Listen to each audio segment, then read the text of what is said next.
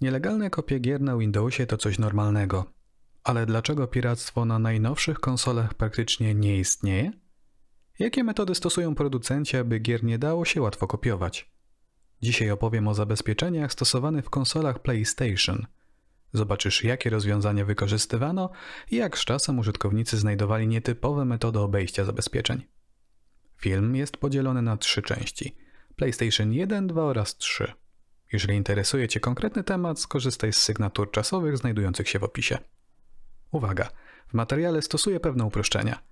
Film może również zawierać drobne błędy. Nie pójdę przecież do Sony i nie poproszę o dokumentację, która opisuje zabezpieczenia. Zbieranie tych różnych drobnych informacji nie jest proste, jeśli więc wiesz coś lepiej, podziel się w komentarzu. Za wszystkie aktualizacje z góry dziękuję. PlayStation 1 lub PSX po raz pierwszy pojawiła się w Japonii w 1994 roku. Konsola wykorzystywała płyty jako nośniki do przechowywania gier. Wcześniejsze konsole w głównej mierze wykorzystywały kartridże, czyli nośniki składające się z pamięci ROM umieszczonej w plastikowej obudowie. Płyty były tańsze, mogły zmieścić więcej informacji, a także ich produkcja na masową skalę była dużo szybsza i prostsza. Technologia ta jednak miała swoje minusy. Kartridże to autorskie rozwiązania. Miały różne piny, rozmiary i kształty. Stworzenie kopii takiego nośnika jest skomplikowane i czasochłonne. Płyta natomiast to inna para koloszy.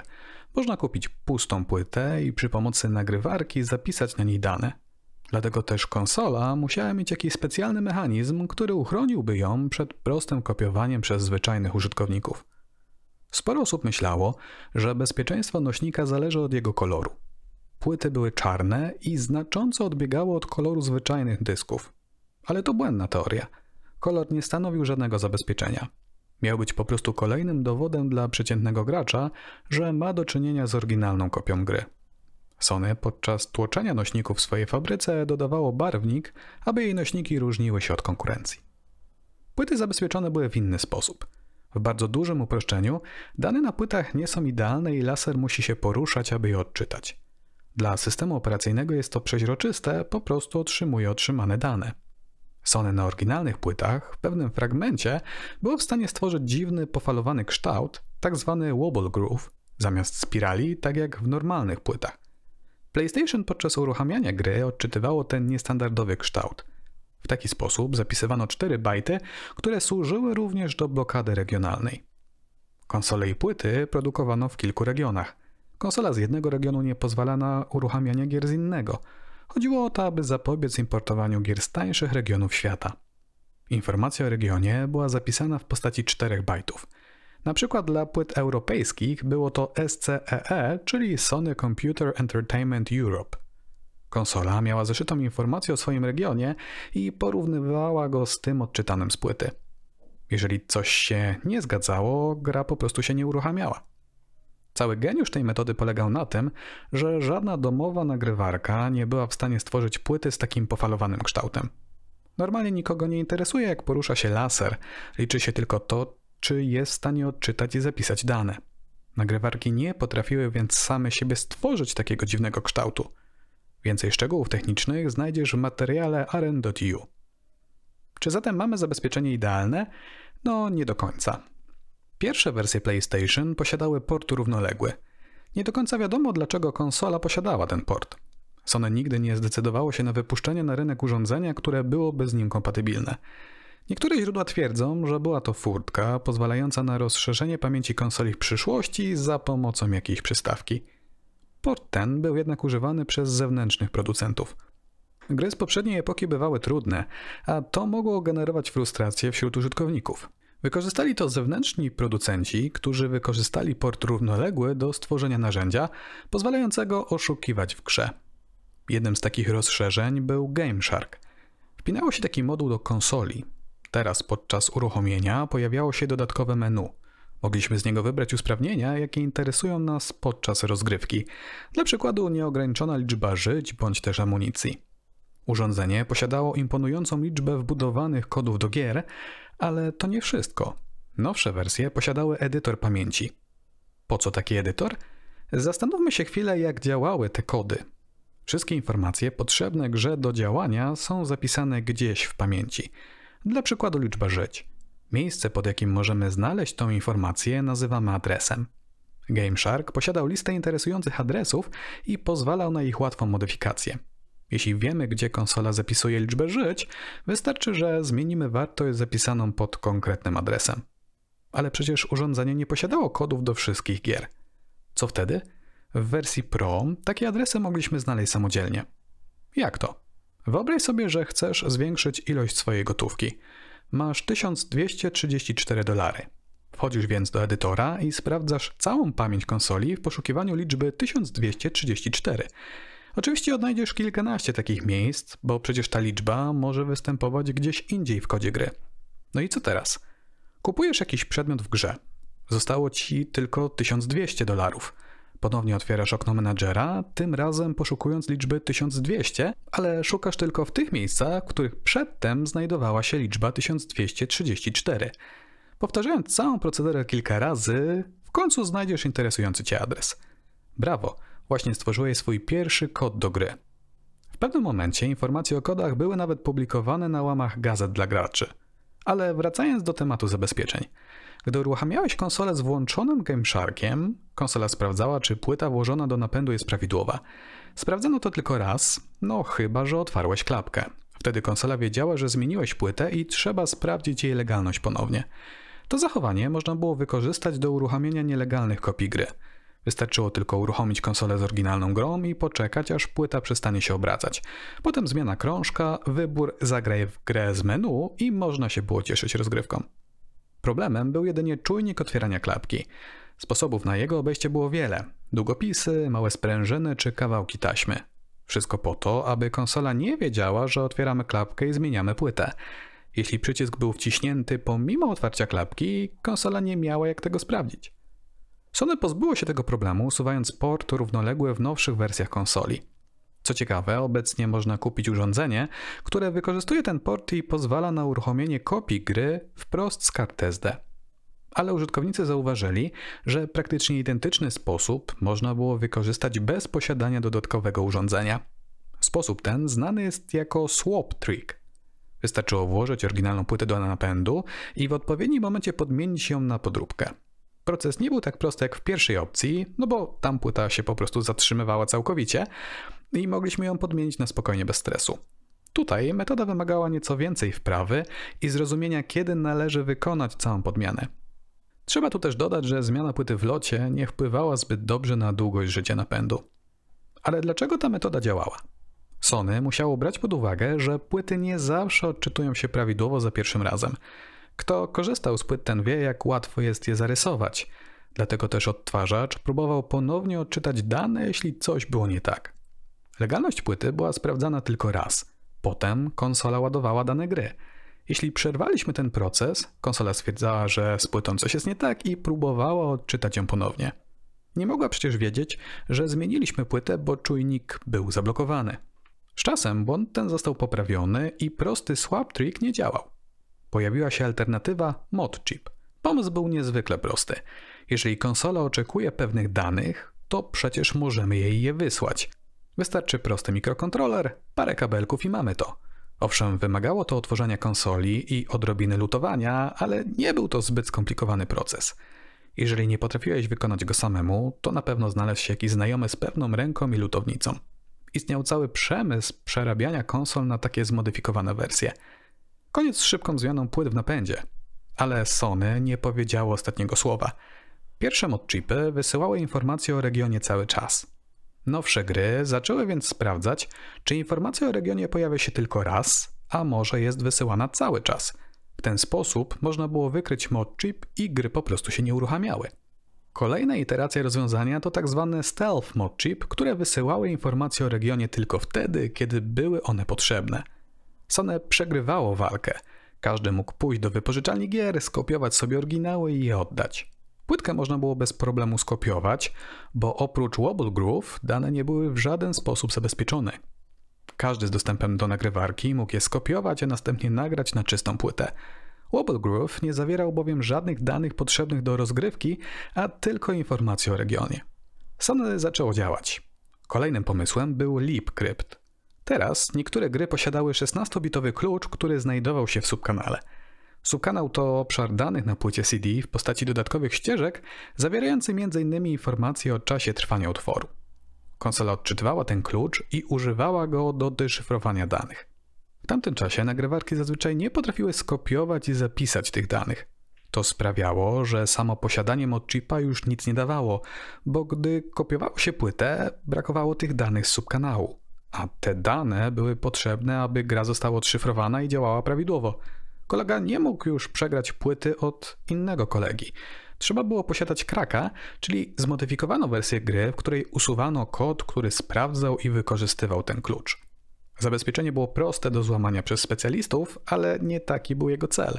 Chodziło o zmniejszenie skali piractwa wśród zwyczajnych użytkowników. Warto też dodać, że ten klucz zmieniał się z gry na grę, więc krak z jednej gry nie działał w innej. Warto tutaj również przytoczyć historię Spyro Year of the Dragon. Twórcy wykorzystali ciekawe podejście. Grupy, które tworzyły te kraki, często zmieniały intra, żeby się pochwalić, że to ich robota. Zazwyczaj były to interesujące animacje okraszone dynamiczną muzyką. Twórcy gier stwierdzili, że można wziąć fragmenty gry i wyliczyć z nich sumy kontrolne. Suma kontrolna to liczba uzyskana według specjalnego algorytmu, która służy do zapewnienia integralności danych. Dla przykładu numer PESEL. Ostatnia cyfra nie jest losowa, a wynika z wcześniejszych. Jeśli gdzieś podczas przepisywania się pomylisz i zamiast cyfry 2 wpiszesz 3, to istnieje spora szansa, że algorytm to wykryje i da ci znać, że coś jest nie tak. Używając tego samego podejścia, programiści gry mogli sprawdzać, czy nie zmodyfikowano czasem newralgicznych miejsc na płycie. Dodatkowo ten kod był poukrywany. Chodziło o to, aby nie można go było w prosty sposób znaleźć. Niektóre zabezpieczenia dało się wykryć na zasadzie poszukiwania interesujących nas wzorców. Cała zabawa polegała więc na tym, aby je ukryć. Dla przykładu, wiesz, że liczba 10 jest bardzo istotna, ale przecież można ją zapisać jako 2 razy 5 albo 2 razy 6 minus 2. Jeśli szukasz w kodzie liczby 10, to jej tam nie znajdziesz, bo jej tam po prostu nie ma. Jest zapisana jakoś inaczej. Dodatkowo zabezpieczenie to miało opóźniony zapłon. Nie informowano, że coś jest nie tak od razu po wykryciu nieprawidłowości, tak jak to miało miejsce w przeszłości. Utrudniało to pracę w tworzeniu witaminki, bo nie było żadnej informacji, że coś działa nieprawidłowo. Wyobraź sobie, że tworzysz zmodyfikowaną wersję gry. Gdy wydaje ci się, że skończyłeś swoją pracę, to przecież nie przechodzisz całej produkcji, aby to zweryfikować. Usuwasz zabezpieczenie, grasz 5 minut, działa, działa, no to gotowe, wysyłasz w świat już. Taka forma zabezpieczenia miała też swoje konsekwencje. Te błędy miały być nierozróżnialne od normalnych błędów, które przecież czasami zdarzają się w kodzie źródłowym – Wyobraź sobie testowanie takiej produkcji, gdzie nie wiesz, czy to błąd, a może metoda zabezpieczeń coś zepsuła. Żeby to wszystko zadziałało, twórcy gry przygotowali specjalną listę. Zapisywali tam, kiedy zabezpieczenie może się uruchomić, jak długo trzeba czekać, aż się uruchomi oraz jakie są jego efekty. Testerzy musieli odwiedzać każde miejsce w grze, poczekać określony czas i sprawdzić, czy coś się nie zepsuło. Szczerze mówiąc, musiała to być bardzo ciężka praca. Autor zabezpieczenia wspomina po latach, że wtedy do końca nie byli pewni, czy wypuszczą taką wersję gry. Problem z grą u legalnych właścicieli to największy koszmar, jaki można sobie wyobrazić. Wspomina także, że zbyt dużą część gry można było przejść na pirackiej kopii, bo w niektórych momentach blokady po prostu uruchamiały się zbyt późno. Jeżeli interesują Cię zabezpieczenia starych gier, to zobacz mój odcinek na ten temat. PSX w międzyczasie ulegała drobnym modyfikacjom. W pewnym momencie metoda ze zmianą płci już nie działała. Co znaczy, tak się tylko na początku wydawało. Sony postanowiło, że teraz nie będzie sprawdzać legalności płyt raz, ale dwa razy. Tak powstała metoda o swojsko brzmiącej nazwie Double Swap Trick. Teraz, żeby ominąć proces, płytą trzeba było zgrabnie manewrować w napędzie. Raz wkładając oryginał, potem podróbkę, potem znowu oryginał, następnie znowu piracką kopię. Na YouTubie może znaleźć nagrania pokazujące cały proces. Na pewno nie było to wygodne, ale potrzeba matką wynalazków. Istnieją też wzmianki o płytowej wersji GameSharka. Jeśli wierzyć znalezionym informacjom, metoda ta działała tak samo jak ta z portem równoległym, ale wymagała tylko jednej płyty. Na Twitterze znalazłem też zdjęcie płyty, która podobno była traktowana jak oryginalna, ale na pewno takową nie jest. Według plotek, takie kopie zawierały często mocno zmodyfikowane wersje gier dodatkowe rosyjskie tłumaczenia, czy nawet ścieżki dubbingowe, ale ile w tym prawdy, niestety nie wiem. PlayStation 2 to zmiany. Przede wszystkim gry sprzedawane były na płytach DVD, a nie CD. Po pierwsze, pozwoliło to na umieszczenie większej ilości informacji, a po drugie, większe gry nie wymagały już zmiany płyty podczas rozgrywki. Ale to nie wszystko. Konsolę można też było wykorzystać jako odtwarzacz DVD. Ta funkcja była bardzo mocno reklamowana. Może się to wydawać dziwne, ale trzeba pamiętać, że w czasach premiery konsoli odtwarzacze DVD były względnie drogie, a tu otrzymywaliśmy dwa w jednym konsola plus możliwość oglądania filmów. Ciekawe, ilu rodziców skosiło się na zakup takiego świetnego multimedialnego kombajnu. Tutaj ciekawostka. Najlepszej jakości obraz z filmów DVD można było otrzymać wykorzystując kabel RGB z kart. Gry działały na nim normalnie, jednak filmy wyświetlały zielony obraz. Jak można wyczytać w starych magazynach, bano się, że ludzie będą kopiować filmy z DVD na VHS z wysoką jakością, dlatego celowo obniżono jakość wyświetlanego obrazu. No dobrze, ale jak zabezpieczone były płyty tym razem? Jedne źródła mówią o ponownym wykorzystaniu Wobble Groove, inne natomiast wspominają o Burst Cutting Area. Jeżeli popatrzymy na płytę, to jest to wzór przypominający kod kreskowy. Oryginalne płyty nie były wypalane, tylko wytłaczane.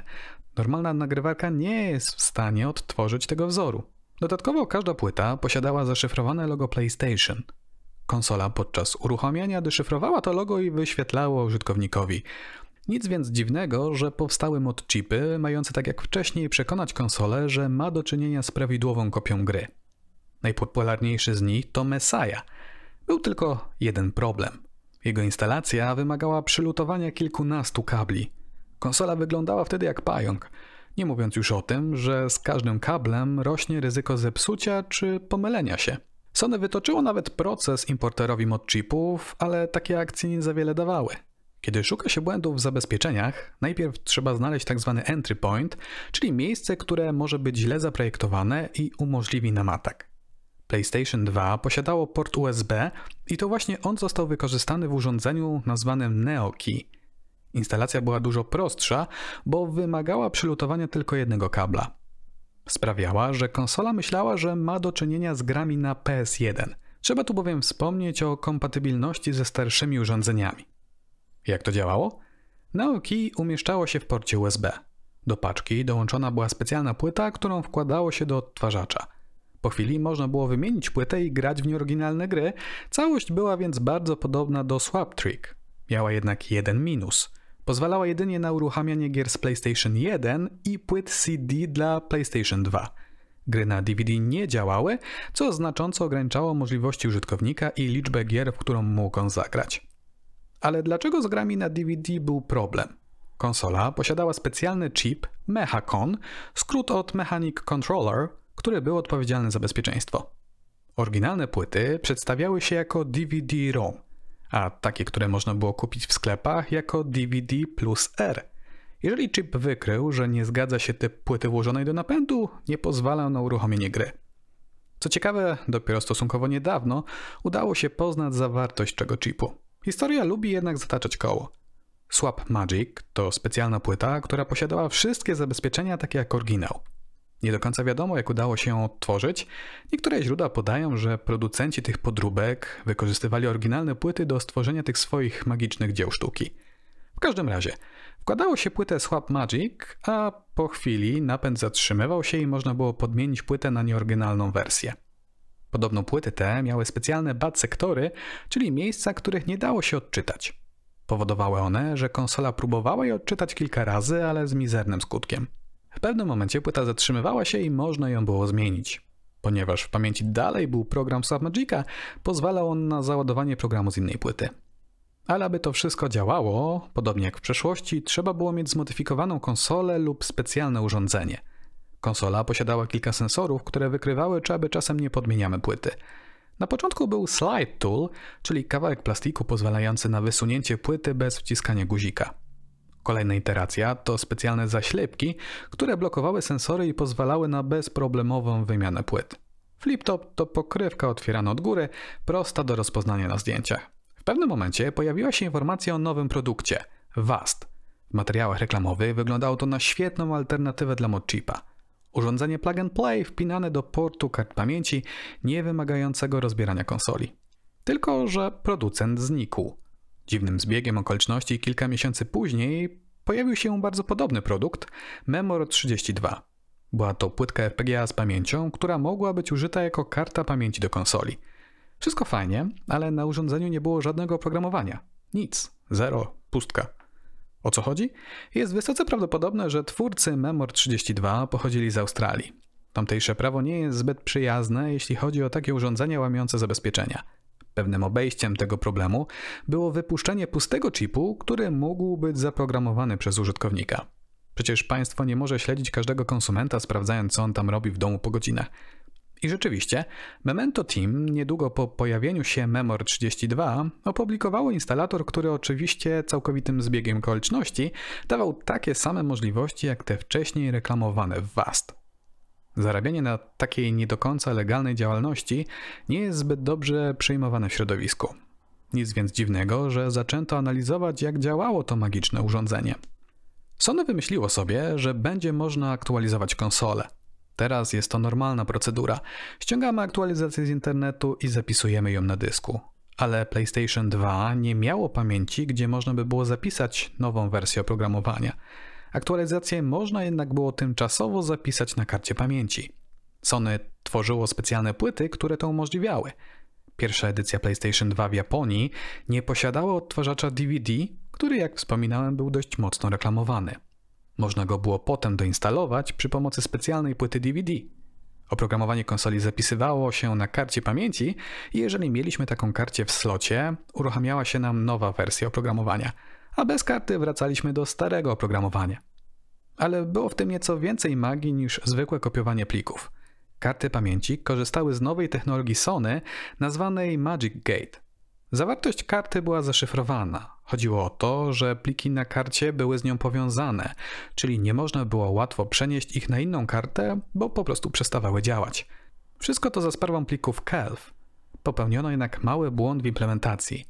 PlayStation 2 sprawdzała, czy pliki są prawidłowo podpisane przez Sony, ale nie sprawdzało, czy podpis zgadza się z treścią pliku. Tłumacząc to na bardziej przyziemny język. Wyobraź sobie, że podpisujesz umowę.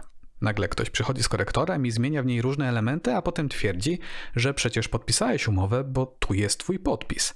Tak samo było w tym wypadku. Wystarczyło, że sygnatura była prawidłowa, a treść pliku nie miała większego znaczenia.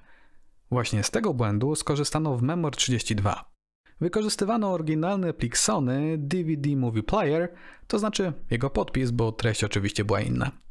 Tak też powstał darmowy klon Free MacBoot, który udaje, że jest oficjalną aktualizacją. Tylko, że to dodatkowe menu z różnymi ciekawostkami. Co ciekawe, zgodnie z intencją autorów, Free MacBoot nie pozwalał na uruchamianie kopii gier. Potrzebował do tego specjalnego dodatku ESR. PlayStation posiadało też gniazdo rozszerzeń. Pewnym momencie przy jego pomocy można do konsoli było dodać dysk twardy. Dysk mógł być używany przez gry do zmniejszenia czasu ładowania. W skrócie, gry mogły zapisać niektóre informacje na dysku, przyspieszając tym samym rozgrywkę. Konsola wykrywała tylko oficjalne dyski twarde. Z czasem pojawiły się jednak narzędzia, które pozwalały na korzystanie także z innych, niefirmowych dysków. W niektórych regionach świata do konsoli dołączano płyty demo. Niektóre z nich zawierały Ja Basic, prosty interpreter języka BASIC. Sony miało plan, aby PlayStation była traktowana jako komputer, a nie jako konsola do gier, a to wszystko ze względów podatkowych. Jeżeli konsolę można programować, to przecież jest komputerem osobistym. A jaka wygoda? Kto nie wpisywał długiego hasła na klawiaturze ekranowej za pomocą pada, ten nie zna życia. Stosunkowo niedawno jeden badacz stwierdził, że można wykorzystać te płyty do nieco innych celów – Problem tylko taki, że wpisywanie całego programu ręcznie bez klawiatury nie należy do przyjemnych. Można to więc bardziej potraktować jako ciekawostkę. Ten sam autor, wiedząc o ograniczeniach poprzedniej metody, odnalazł kolejną, tym razem wykorzystującą możliwości odtwarzacza filmów. Wypalając specjalnie przygotowaną płytę, która symuluje bycie filmem, możemy wykonać dowolny kod na konsoli. Szybko, prosto i przyjemnie, a to wszystko bez dodatkowych modyfikacji sprzętowych, lutowania czy podmieniania płyt. Kolejna konsola, kolejne zmiany. W PlayStation 3 znowu zmieniono nośnik. Padło na płytę Blu-ray.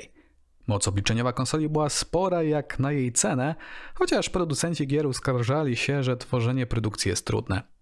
Kilka uniwersytetów, a nawet wojsko, zaczęło tworzyć superkomputery oparte właśnie o to urządzenie. Condor Cluster powstał z połączenia prawie 2000 konsol i w tamtym czasie znajdował się na 33 miejscu najpotężniejszych superkomputerów na świecie. Ale jak to możliwe? Przecież te wszystkie zabezpieczenia, które utrudniały uruchamianie nielegalnych gier. Tym razem punktem sprzedażowym konsoli była możliwość instalacji Linuxa. Tak, tak, normalnego systemu operacyjnego. Funkcja ta nazywała się Other OS i została bardzo ciepło przyjęta przez użytkowników. Można spekulować, że to ta decyzja sprawiła, że przez 3 lata nie istniał rynek podróbek gier.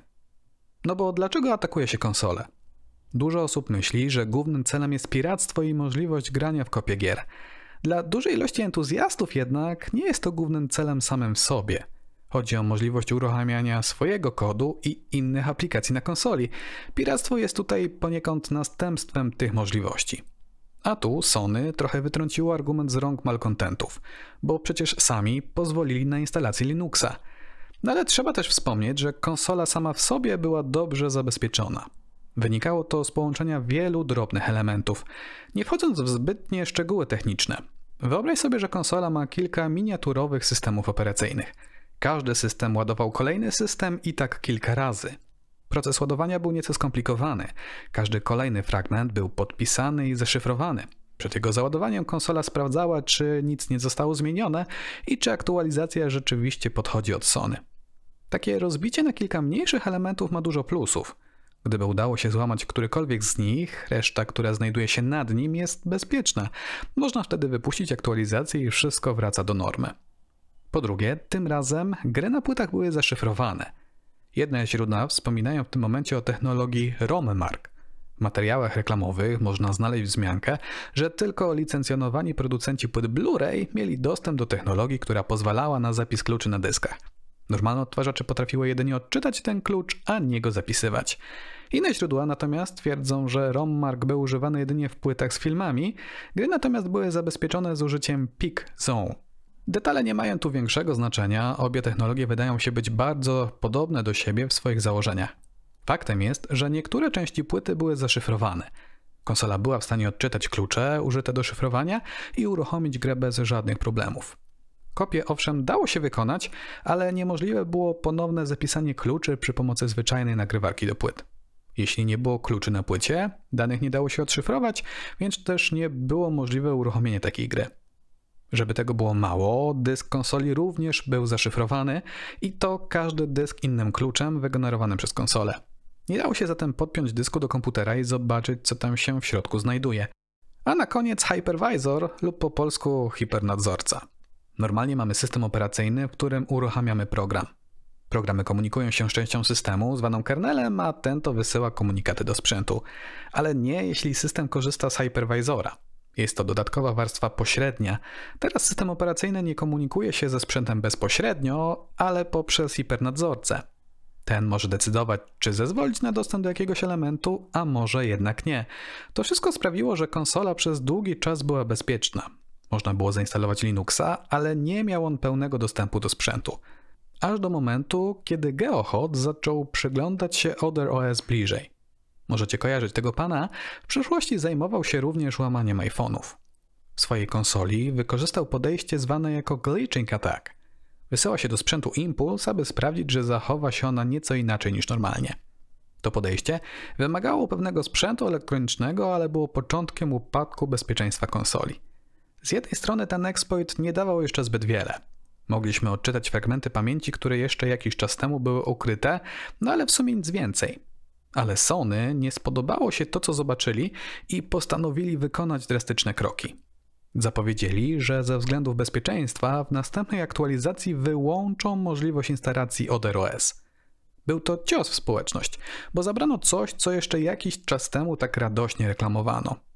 Stanowiło to też problem dla superkomputerów, bo nowsze konsole na rynku zazwyczaj posiadały nowsze oprogramowanie, a nowsze oprogramowanie to brak Linuxa. Nie jest to najlepsza informacja, jaką możesz usłyszeć, gdy posiadasz superkomputer złożony z tysięcy takich konsol. Co ciekawe, wytoczony został pozew zbiorowy, który ostatecznie Sony po latach przegrało. Widać z finansowego punktu widzenia prościej było zapłacić odszkodowanie niż ponosić spore finansowe koszty związane z piractwem. Trzeba tu bowiem wspomnieć, że konsole zazwyczaj sprzedaje się taniej niż ich realny koszt produkcji. Producent zakłada bowiem, że reszta zwróci mu się, gdy użytkownik zacznie kupować gry. Każda sprzedana gra to procent dla Sony. Dzięki takiemu podejściu cena konsoli na start jest konkurencyjna i przyciąga większe grono graczy. Zablokowanie możliwości instalacji OS rozjuszyło entuzjastów bezpieczeństwa i przyspieszyło nieuniknione. Pojawił się PS Jailbreak.